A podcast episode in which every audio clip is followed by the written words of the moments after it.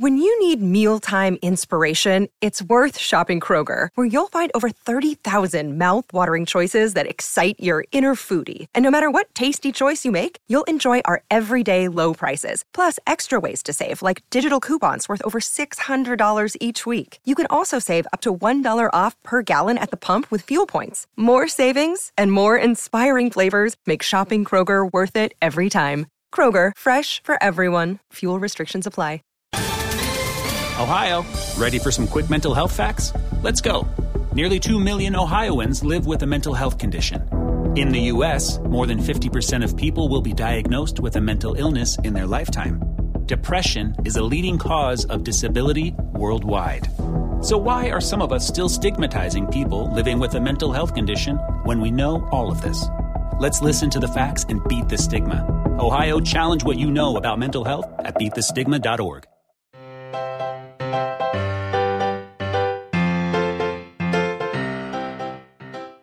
狗熊阅读第一年数字资料全集上线了。这个数字合集资料包中包含了狗熊阅读第一年发布的全部二十四期节目，每期节目都分享了一本我个人认为很不错的好书。它们中有关于教育、学习、科技、经济、历史和文化类的非虚构书籍，也有关于科幻小说和经典文学的虚构世界。每期节目均包含高品质音频、视频快速赏析、精美思维导图和原创的读书笔记，一共六点六五 G 的四维大餐等你来拿。前往狗熊阅读网站 readwithbear 点 com 即可查看购买信息了。赶紧登录 readwithbear 点 com，r e a d w i t h b e a r 点 com，让大狗熊陪你用耳朵。轻松阅读二十四本精彩好书吧。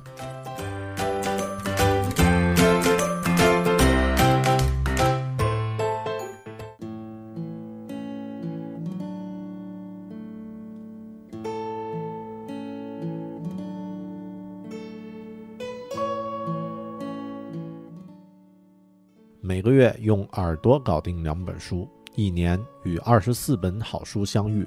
大狗熊陪你轻松阅读，月亮的月，读书的读，Read with Bear，狗熊阅读。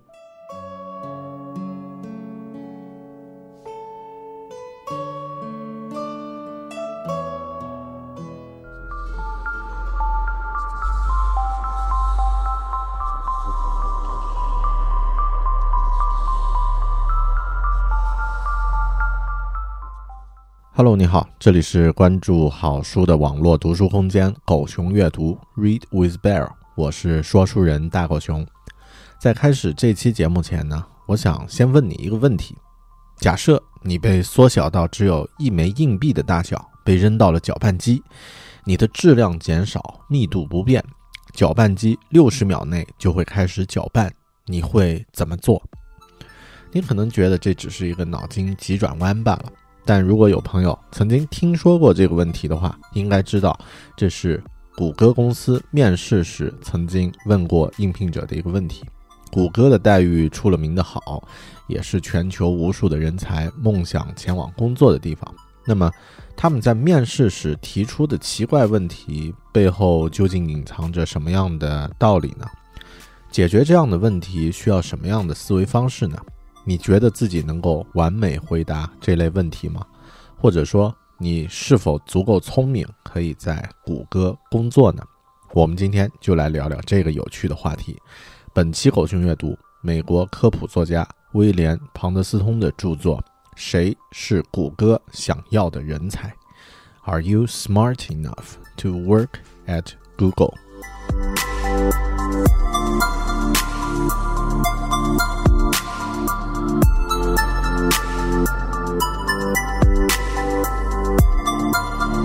在回答刚刚那个关于搅拌机的问题之前呢，我们先来回顾一下自己的一些面试经历吧。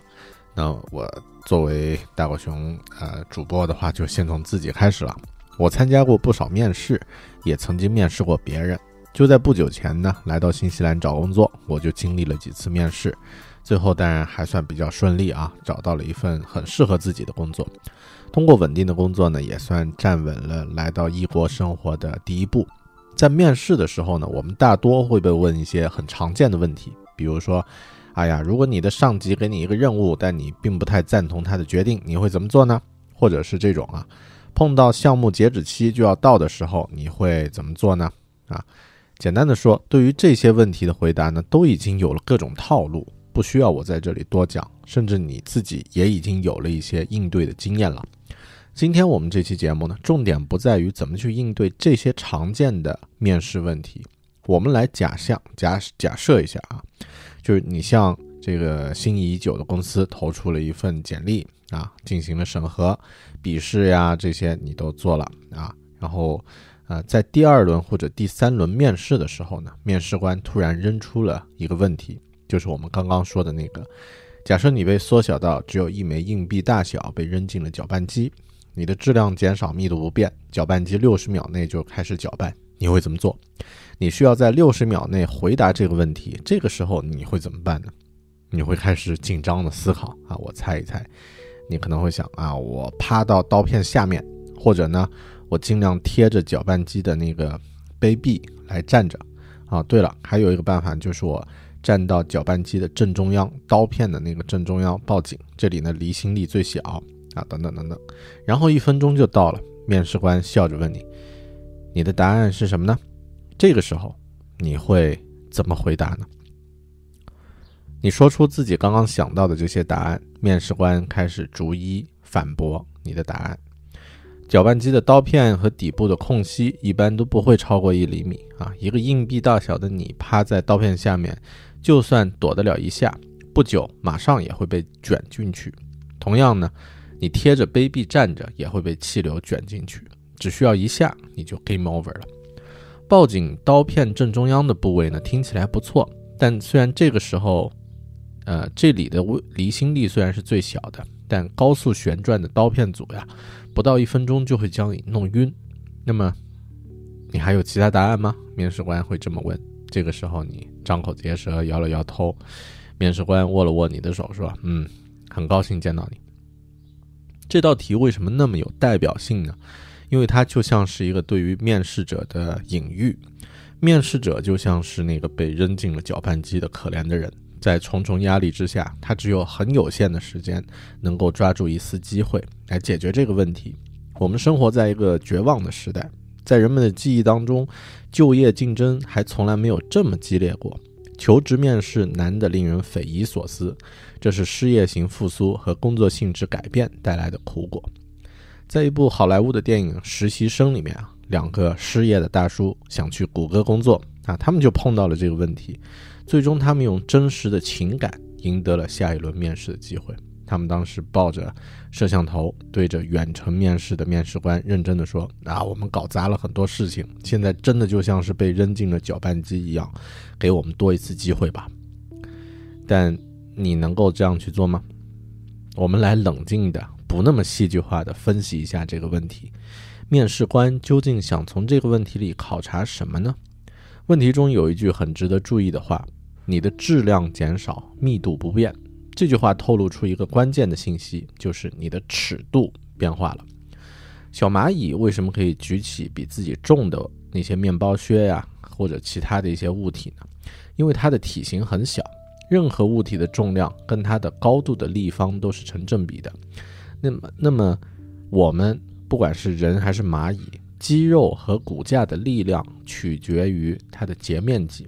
而截面积呢，又是和身高的平方成正比的，那么这两个比例其实并不是一个尺度。简单的说，如果你缩小到现在高度的十分之一，那么你的肌肉力量相当于现在的百分之一，但你的重量却是目前的千分之一，因为重量是重量是一个立方啊，然后面积呢，肌肉力量呢是由平方来决定的，那么高度呢是一个呃一维。那么这样的话，缩小了的人类呢，会非常强壮。这也就是漫威的超人电影啊，蚁人里面为什么一个那么小尺寸的英雄会那么厉害的原因。而几十年前的老科幻电影呢，就忽略了这个原则啊，经常会看到那种缩小了的人类被老鼠追杀，然后用吃奶的力气拖着一根针跟蜘蛛打架。但实际上呀，如果按照上面说的这个原则，缩小了的人完全强壮的可以随便挥舞那根针，甚至可以挥舞其他比他体重重得多的物体。所以这个问题的答案是：假设你真的缩小的缩到那么小的话，你的肌肉的力量远远强于这个你的重量、你的质量，你可以强壮的可以直接跳出搅拌机，啊，因为你肌肉力量很强，而且也不用担心会摔死。越小的物体呢，越不用担心落在地面时的那种冲撞。和上面说的一样，你的表面积是之前的，呃，n 的平方分之一，但你的质量呢却是 n 的立方分之一，你多了 n 倍的表面积来对抗下下跌的那个冲力。这就是有的老鼠呀，可以被扔下几十米、几百米深的矿井都没有事；猫也可以从几十层楼高高处落下来没事儿。人呢，可以从几米高的高度下下落啊，没什么事情。而像大象呀什么的，呃，就不行了。像蓝鲸那种生物，甚至都不能在平地上生存，没有了水的支撑，它的身体都撑不住自己的重量。搅拌机，常见的厨房里的搅拌机呢，大约有半呃零点三米一尺左右的高度。那这样的一个高度，你只要跳出去就安全了。搅拌机的问题是一个比喻，企业的发展，或者说我们人类关心的任何事物的发展呢，都和尺度变化有关。小规模的时候管用的解决方案呢，规模扩张之后却不一定管用。同时呢，这个，呃，这个题目呢也是另外一种隐喻。这个时代越来越多的事物都不太确定了，会有很多意料之外的情况发生。如何在陌生的情况下运用自己有限的资源，比如信息。知识或者是经验来解决新的不确定的问题呢？或者我们把这个问题再简单化一点，再说的简单一些，如何来考察应聘者的创新能力呢？工作的抽样测试尽管也有价值，但只要呃，通常都只能测试一些具体的技能，而这些看似很离谱的问题啊，它可以评估每家公司都想要，但又很少有人知道怎么去测量的东西。就是创新能力，这个就是这类问题存在的意义。如果你去应聘超市的收银员，有人向你问这种面试题，那么你要么呢就是在某个真人秀的录制现场啊，背后有摄像机隐藏着的；要么呢就是碰上了蛇精病开的极不靠谱的超市。但如果你要去 Google 这样的公司去工作，那就不一样了。在时间压力下面，面对不确定问题时候的那些洞察力、逻辑思考能力，和面试官和同事的沟通能力、交流能力，甚至谈判能力，都是你是否能够胜任这份工作的考评标准。所以，这样的问题啊，也真的可以检测出你是不是聪明到足够在谷歌这样的公司工作。这就是为什么面试官要把你缩小了，扔进搅拌机的原因。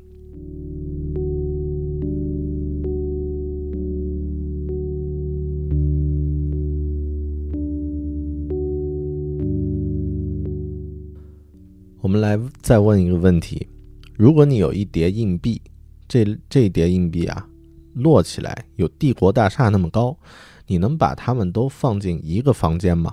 稍后我们再来解答这个问题。你可以在听的过程中自己再想一想。再和你聊一聊关于面试的故事吧。我自己曾经在工作中呢，作为部门负责人面试过一些人，也曾经帮助公司的人力资源部门做过一些面试。你知道我在面试的时候是什么标准吗？啊，其实主要还是看缘分。怎么这么说呢？是这样，我其实不太相信那些很具体的指标呀、答题分数之类的数据，我更相信一种模糊的人对于另外一个人的感觉和判断。其实这就是各个企业一直存在的关于面试的一个大秘密，也就是其实面试根本不管用，或者说呀。面试其实是充满不确定因素的，很难说回答出什么问题，得了多少分就一定可以胜任某个岗位。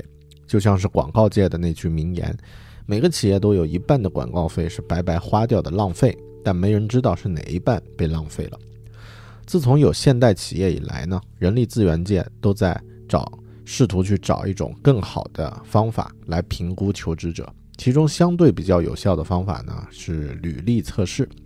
那么面试者会准备一些表格，让求职者去填写一些关于他过去行为的问题，通过这些答案呢来预测未来他在职场上的表现。比如说，在拉斯维加斯的某个赌场招员工，如果你的履历里面有啊我在澳门某个赌场工作了十年的这个工作经验啊，有这样的一条的话，那么肯定会加分很多。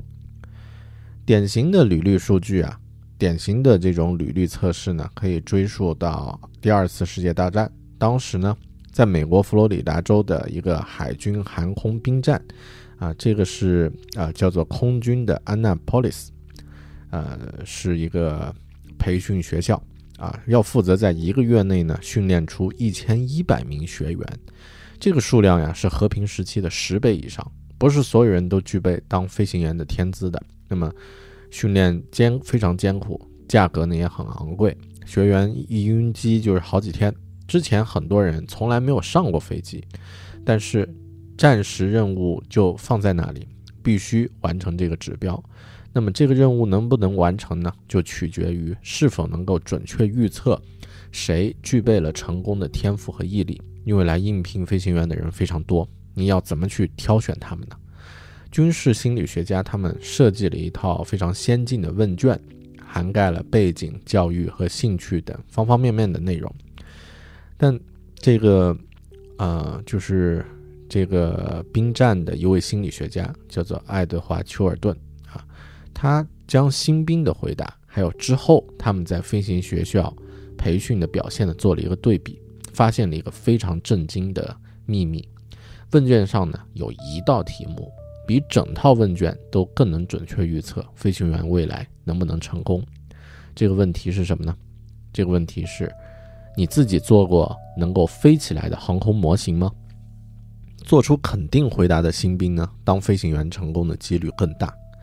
谷歌的人力运营部的心理学家叫托德·卡莱尔，他说呢，一直喜欢飞机的人对他的激情最终会成一个预测指标，他们会坚持到底。不管在飞机里吐了多少次，这个例子作为履历测试能够成功的关键呢，在于他选择了合适的问题。这个问题在大家如实回答的情况下呢，可以发现求职者的某种品质。在这个例子里，检查的是求职者的激情，但它也有一个缺点，这是一个有标准答案的问题。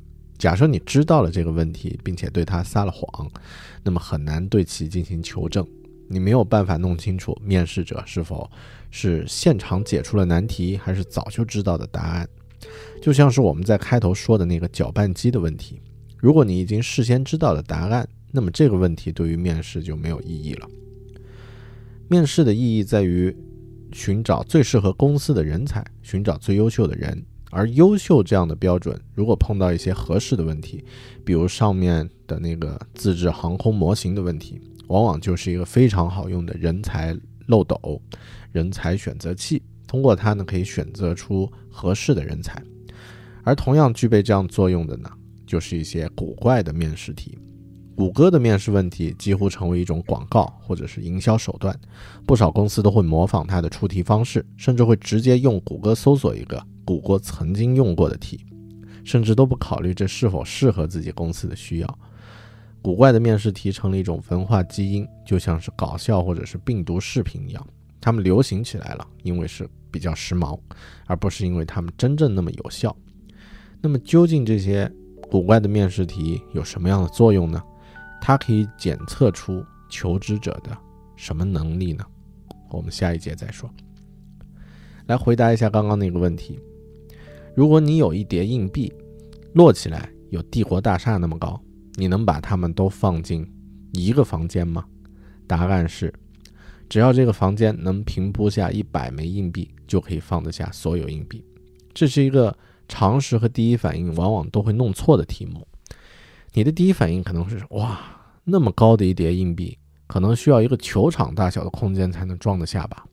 但仔细看一下这个题目呢，我们可以知道，这是一叠硬币，而不是很多。它的总高度呢，相当于帝国大厦，而帝国大厦呢有一百零二层，那么就相当于这一叠硬币的高度为一百零二层楼。每一层楼就是一个房间的高度，一百零二层嘛，就是一百零二个房间摞在一起。因此，只要有一个房间能够把一百零二个硬币呢平铺在地板上，就可以装下所有的这些硬币了。这个面积实其实是非常非常小的，甚至一个茶水间或者是一个大大一些的电梯呢，都可以装下这些硬币。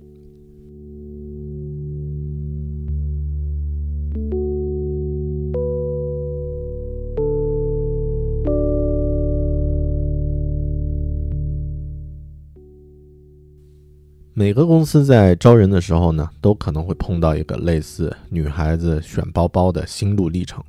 女孩子在商场里看见一个包包啊，在四十五度暖色、明亮灯光的照射下，哇，好漂亮！这就是我命中注定值得拥有的包包啊！赶紧刷卡买下，拿回家供起来。第二天开始拎着包出门的时候呢，看起这个包包呢，心里就有点小疑惑。诶，这包看起来也很普通嘛。没有我在商场里看到的那样漂亮嘛？公司面试招聘了新员工呢，也会有这样的情况出现。招完的时候，部门领导会在心里有些小疑惑：这家伙在面试时和在履历上的表现还不错嘛，怎么在实际岗位上感觉却很一般呢？这样的问题啊，其实偶尔也会发生在谷歌身上，比如一些在国际编程大赛上得过奖的优秀程序员。加盟谷歌之后呢，表现却往往一般。为什么竞争力在全世界都数一数二的这种程序员，来到谷歌后呢，反而干的并不是特别棒呢？统计数据无法解答这个疑问。显然，这有点像一个寻找美女美女的模特儿经纪公司啊。选美比赛的冠军不一定总能变成最优秀的模特儿。谷歌的专家认为，编程竞赛的本质呢？是一个人去对抗整个世界，从头到尾独立完成一个定义清晰、严密的项目，跟谷歌的合作工作环境不怎么相关。参加比赛的人或许想要在很短的时间内战胜对手，可到了谷歌，他们恐怕会感觉到很无聊。大家都知道，谷歌很擅长招聘聪明人，这不是传说，数字自己会说话。啊，这个世界上很多最优秀的人选呢，都流失到了他们那儿啊。嗯，那么这个书上说了一个一段话，是来自微软的感慨。他说啊，来来自微软的某个工作人员的感慨说，谷歌的技术招聘呢做得太好了，它和其他公司已经不是量的不同，而是质的飞跃了。他们现在做的事情呢，恐怕也很难单纯的成为招聘。招聘这个词意味着出走出去找人，努力说服他们过来为你工作。但谷歌颠覆了这个过程，如今呢是聪明的人竞相到谷歌去朝圣。谷歌甚至需要用大量时间来拒绝这些了不起的人才。谷歌会招的就是那些最有创造力的人。有创造力的成功人士呢，大多都是极其聪明的人。而那些极其聪明的人呢，在事业上反过来成功。又有创造力的却少之又少。通过观察人类的思考和雄心带来的结果，比如像谷歌、灯泡的发明这些创造性的东西，之所以被创造出来呢，必然存在一种特别的心智特点。但其实这是一种错觉。创造力就是人们早就知道的智力、动力和辛苦工作，在合适的时间呢，用在了合适的地方。发散和收敛性的思维呢，是阴阳的两面。成功的创新家呢，需要两者兼备。只善于进行发散性思维的人呢，或许会显得怪头怪脑；而只具备收敛性思维天赋的人呢，聪明却缺乏创意。这就是为什么谷歌会询问一些古怪面试问题的原因。通过这些问题呢，准确的说，是通过观察和评估回答问题的方式呢。你才有可能把一些真正特别具有潜质，或者是具备独特创造力的人选挑选出来。光靠履历表和学位是判断判断不出这样的能力的。有的面试官或者会习惯性的认为啊，聘用斯坦福大学的博士准没错啊，或者像我之前说的，我的面试观点是看眼缘啊，这个看缘分，呃，这些履历呢不是太重要。如果在这个因素上放的权重太大，那么这种想法就属于偏见。如果呃走再走到极端，说坚持学历和学校没有任何关系啊，并且对其完全不做考虑，这同样也是一种偏见。那么谷歌的目标呢，是给予一切因素最佳的权重啊，或许这是一个遥不可及的目标，但他只找着谷歌人力运营部员工的思想。俄罗斯小说家啊，应该是俄国小说家果戈里呢，在他的小说《外套》叫《The Overcoat》这本书里呢说过，有的裁缝呀只会塞塞称理、修修补补，而有些裁缝呢却能做出新东西，他们之间隔着一条深渊。谷歌投入了百分之二十的工程劳务成本来区分谁是称职的软件裁缝匠。谁是能创造出杀手级应用的软件天才？而这些面试的机制和问题呢，都是为了这个目标而服务的。最优秀的员工呢，一般是经过四轮或者是五轮面试后招聘的。现在使用的一些面试题啊，不光是为了找到天才，也是为了筛掉那些被宠坏了的废物。这一节最后，我们也再来做一道简单的面试题吧。这是一个问题。全世界每年生产多少瓶洗发水呢？答案是六十亿瓶。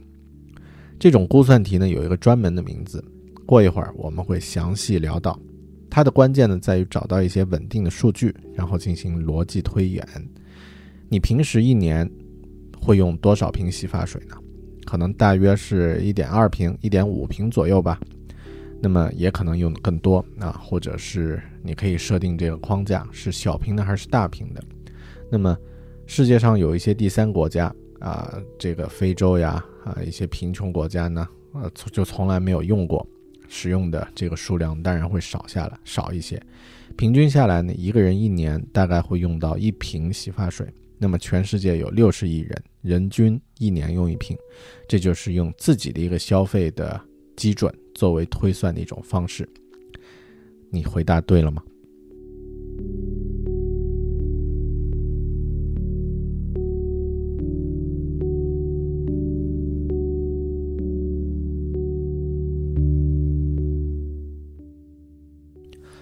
再来问一个面试题，暖暖脑子。在这一节的最后呢，会公布答案。你和邻居同一天在院子里卖二手货。卖的东西完全一样，你打算卖一百美元，但邻居只打算卖四十美元。假设你们的关系并不是特别友好，你会怎么做呢？我们在上一节举过例子，一些在国际大赛中得过奖的优秀程序员加盟谷歌后呢，表现却往往一般。谷歌的专家们分析，这是因为编程状态，呃，编程比赛的状态呢，和在谷歌工作的真实状态其实是两种截然不同的概念。编程竞赛的本质呢，是一个人对抗整个世界，从头到尾独立完成一个定义清晰严密的项目，跟谷歌的合作式工作环境呢不怎么相关。参加比赛的人呀，或许想要在很短的时间内去战胜对手，可到了谷歌呢？真实的工作环境需要频繁的与人交流，找到自己的队友，用逻辑或者是用利益说服别人，这些都需要非常强的沟通能力。如何来确定沟通能力呢？我们传统的思维是啊，看看应聘者能不能自然的表达，能不能说出比较适合的答案。但如果问题是事先可以预料，甚至可以提前准备的，那么这个时候的沟通能力其实并不是真实的沟通能力。真实的工作情况中呢，你可能会面对不同的压力和种种不确定性，这就是在面试中询问一些奇怪问题的原因。谷歌这样的公司呢，会设定一些你不熟悉的环境来检验你在接近真实时的那种工作状态，也就是具有极大不确定性并且缺乏信息的状态的时候，你的实际表现。糟糕的沟通技巧呢，是一个很重要的拦路虎。阻挡我们迈向更好的工作机会。百分之二十九的受访的雇主认为，他是就是这个糟糟糕的沟通技巧呀，是求职者被拒绝的主要原因，包括各种言语上的过失和冒犯。百分之十六的受访者呢会因为求职者在电子邮件中使用短信式的语言而拒绝考虑此人。谷歌在一封电子邮件里面建议求职者说：“啊，在谷歌，我们信奉合作与思想的交流。最重要的是，你需要从面试官那里获得更多信息，进行充分分析，给予完整的解答。那么，如果我们在碰到奇怪的问题时，可以怎么办呢？面试官要求你给出解决办法时，走首先需要根据自己的理解对问题做出界定，建立框架。”如果你不明白呢，你可以直接向面试官求助或者要求澄清。如果你需要进行假设，不妨先问一问，这是不是一个正确的假设？描述你想要怎么处理问题的每一个环节，随时告诉面试官你的想法，因为他们不只对你的解决方法感兴趣，也想了解你的思路。另外，如果你卡住了，他们可能还会给你一些该怎么做的提示。最后呢，别忘了，尽管向面试官提出质疑。谷歌的面试官呢，有点像优秀的记者，他们会不停地跟进问题，排除候选人拿手的套路。他们的核听核心主题是：你可以深入改进这个答案吗？如果你有些时间呢，不妨想一想，用上面的这些技巧。当你碰到谷歌面试官向你问那个一开始我们讨论过的搅拌机的问题的时候，你会怎么回答呢？你会如何与面试官沟通，把问题来界定，来建立框架呢？你会如何来描述自己的假设呢？你会如何来描述自己自己处理问题的打算呢？你是否会有对于面试官的质疑呢？请注意啊，面试不是我们中国人习惯的考试那种四选一或者是问他。问答题不是什么送分题、必考题，而是检验你是否适合某个岗位的一种方式。你应该用最多的机会展现出你的种种与这个岗位相关的品质与能力。来看看我们一开始提出的那个问题吧：和邻居在同一天在院子里卖二手货，卖的东西完全一样。你打算卖一百美元。但邻居只打算卖四十美元。假设你们的关系并不是特别友好，你会怎么做呢？之前我们说过了，题目里的每一个词都值得认真的对待。这句话里的一句关键在于：假设你和邻居的关系并不是特别友好，和卖的东西完全一样这两个。如果你和邻居是好基友，那么可以降价啊，只要超过四十块钱的价格呢，你都可以比邻居多赚一些。啊，也可以维持邻里关系。如果你已经和邻居撕破脸了，那么寻求最大的利益才是你要做的事情。通过直接把邻居的东西买掉，把他的东西买下来，你就获得了垄断。然后呢，你可以有定价权，可以任意定价，实现自己的利益最大化。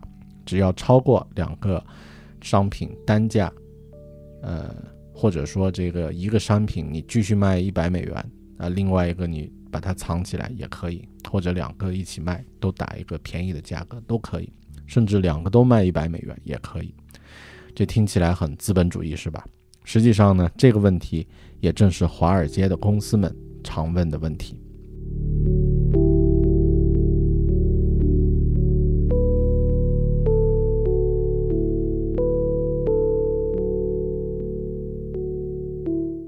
谁是谷歌想要的人才？这本书的更多其他精彩内容呢，仅针对狗熊阅读的会员分享。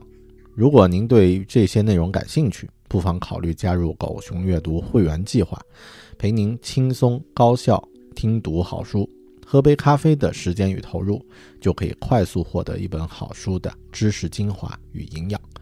在狗熊阅读，我们不是机械的重复诵读书中的内容。而是加入大狗熊个人的看法与见解，有温度的陪您一起读好书，请登录狗熊阅读的网站三 w 点 readwithbear 点 com，三 w 点 r e a d w i t h b e a r 点 com 查看详情并加入。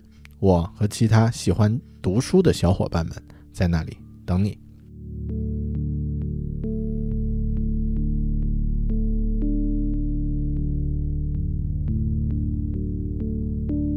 分享完关于这本呃面试的书呢，我想最后讲讲自己的一些看法。那些在当今的面试思维游戏里取得成功的人呢，知道如何摸着石头大步试错前进。他们放松心情，想方设法地享受新思维的探索过程。也许成功不在于变得有多聪明，而在于少受束缚。韧性也是创造力的一个重要组成部分，是今天残酷的面试中不成文的考察项目。正如谷歌的一位面试官所说：“我们的目标呢，是看看求职者在什么地方把点子用光。面对抬杠者那些几乎无法回答的问题，求职者会做出怎样的反应？这才是公司的评判目的。”这个世界现在已经变得越来越不不确定。你不可能在这个过程中完美。以往的工作与项目管理会列出一个五项的事项表，如果一天能够百分之百的完成列表，就是完美的一天。而在现在的世界呀，你的列表会随时被改变、删除、增加或者是废除。每个人真正的工作状态呢，是一个有着长达三十到四十项的工作待办事项表。按照重要性来排序，随时更新呢，变成了更重要的能力。面试的时候回答出标准答案，也就是履历测试为主的那个时代的思维方式呢，在现在已经过时了。在这个时代啊，你需要利用面试时的问题，充分展现出你的优势、你的思维能力、你的沟通能力、你的习惯性策略，这些东西比具体的解题方案更重要。我们的头脑呢，为一眼看出最明显的解决方案呢做过优化。最明显的解决方案一般都是对的，如果不对呢，人们就会觉得这个问题太难啊，这是常规的思维。而在这本书里面介绍的问题，都在于挫败我们这种合理的预感，尽量难。这些问题就像是电子游戏里面不断加速的赛道，赛车游戏你最终都会被结束，结果永远都是一样的。但我们享受的是过程本身。我之所以选择这本书来狗熊阅读里分享呢，并不是我觉得我们都应该学习如何面试，而是我们都应该学习如何面对奇怪的问题。在这个时代呢，我们会有越来越多的几率碰到奇怪的问题，学会正确的面对他们，是我们一辈子都需要去做的事情。创意的一个神秘之处在于，革命性的概念。往往出于圈外人的非专业视角，创意无非是常识而已。很多时候，成功所必须的，无非是思维上来一次大的飞跃。如果这期节目能够让你对于自己的思维有一些不一样的感觉，那么它就算是完美的达成了我的目的了。最后，让我们来以一个费米问题结束这期节目吧。如果让你清洗。你所在城市的整个城市的窗子，你会收多少钱呢？如果让你清洗你所在整个城市的窗户，你会收多少钱呢？如果你对这个问题感兴趣，想要回答的话呢，可以通过我的微信公众号“狗熊有话说”或者是邮件 bear at bear talking 点 com 来和我分享你的分析过程与结果。之后呢，我也会在微信和微博里呢和大家互动这个问题的回答。感谢你收听这一期狗熊阅读，我们下本书里再见。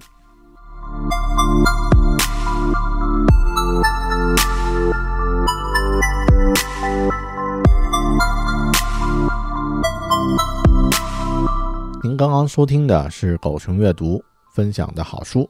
谁是谷歌想要的人才的部分精彩内容？这本书的完整分享呢，仅针对狗熊阅读的会员提供。除高音质分享的完整音频之外，会员还将获得这本书的视频快评、原创读书笔记和精美思维导图。加入狗熊阅读会员，一年可以获得二十四本好书的知识精华与营养，陪您轻松阅读好书。狗熊阅读不是机械的重复诵读书里的内容，而是加入了大狗熊个人的看法与见解，有温度的陪您一起读好书。请登录狗熊阅读的网站三 w 点 readwithbear 点 com 查看详情并加入。或者在谷歌或百度搜索“狗熊阅读”，月亮的月，读书的读。我和其他喜欢读书的小伙伴们在那里等你。